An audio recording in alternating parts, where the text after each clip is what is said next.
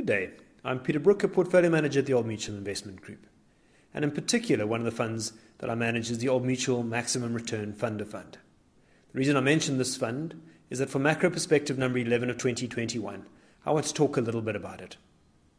Firstly, to remind people that the new tax year has started, so they can invest the next 36,000 Rand tax free. This is one of the first steps of financial planning, and I do it every year for myself and my family. I personally choose to invest into my maximum return fund of fund for a number of reasons. It is the highest return target solution in our range, so it is appropriate for long term investments like tax free savings.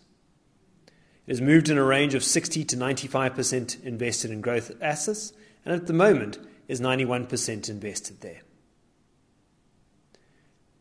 Currently, I have a preference for SA assets due to valuations in the global commodity bull market.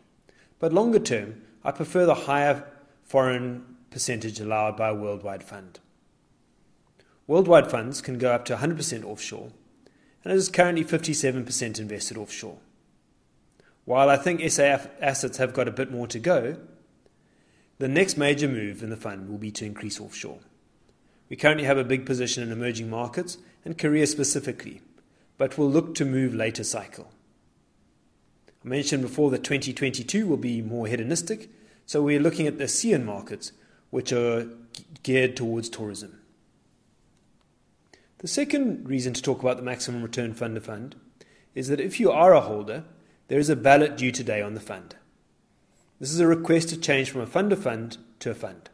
It's a very simple change, but the regulator requires a positive vote.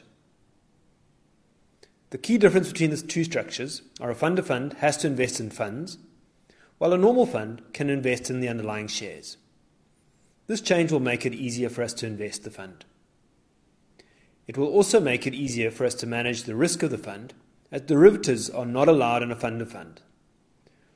We do not use derivatives to speculate, but rather for risk management. And in particular for this fund, we want to use it to manage the currency risk. One of the biggest risks for a worldwide fund is actually a strong rand. If the rand strengthens, it takes away from the returns of, an, of the offshore assets. I think many people would be surprised to know that 9 out of the last 20 years, the rand has strengthened, or 45% of the time, making this a critical risk to manage effectively. I'm very keen to see this change take place, so please fill in your forms and send them off immediately. Thanking you in advance. Until next week.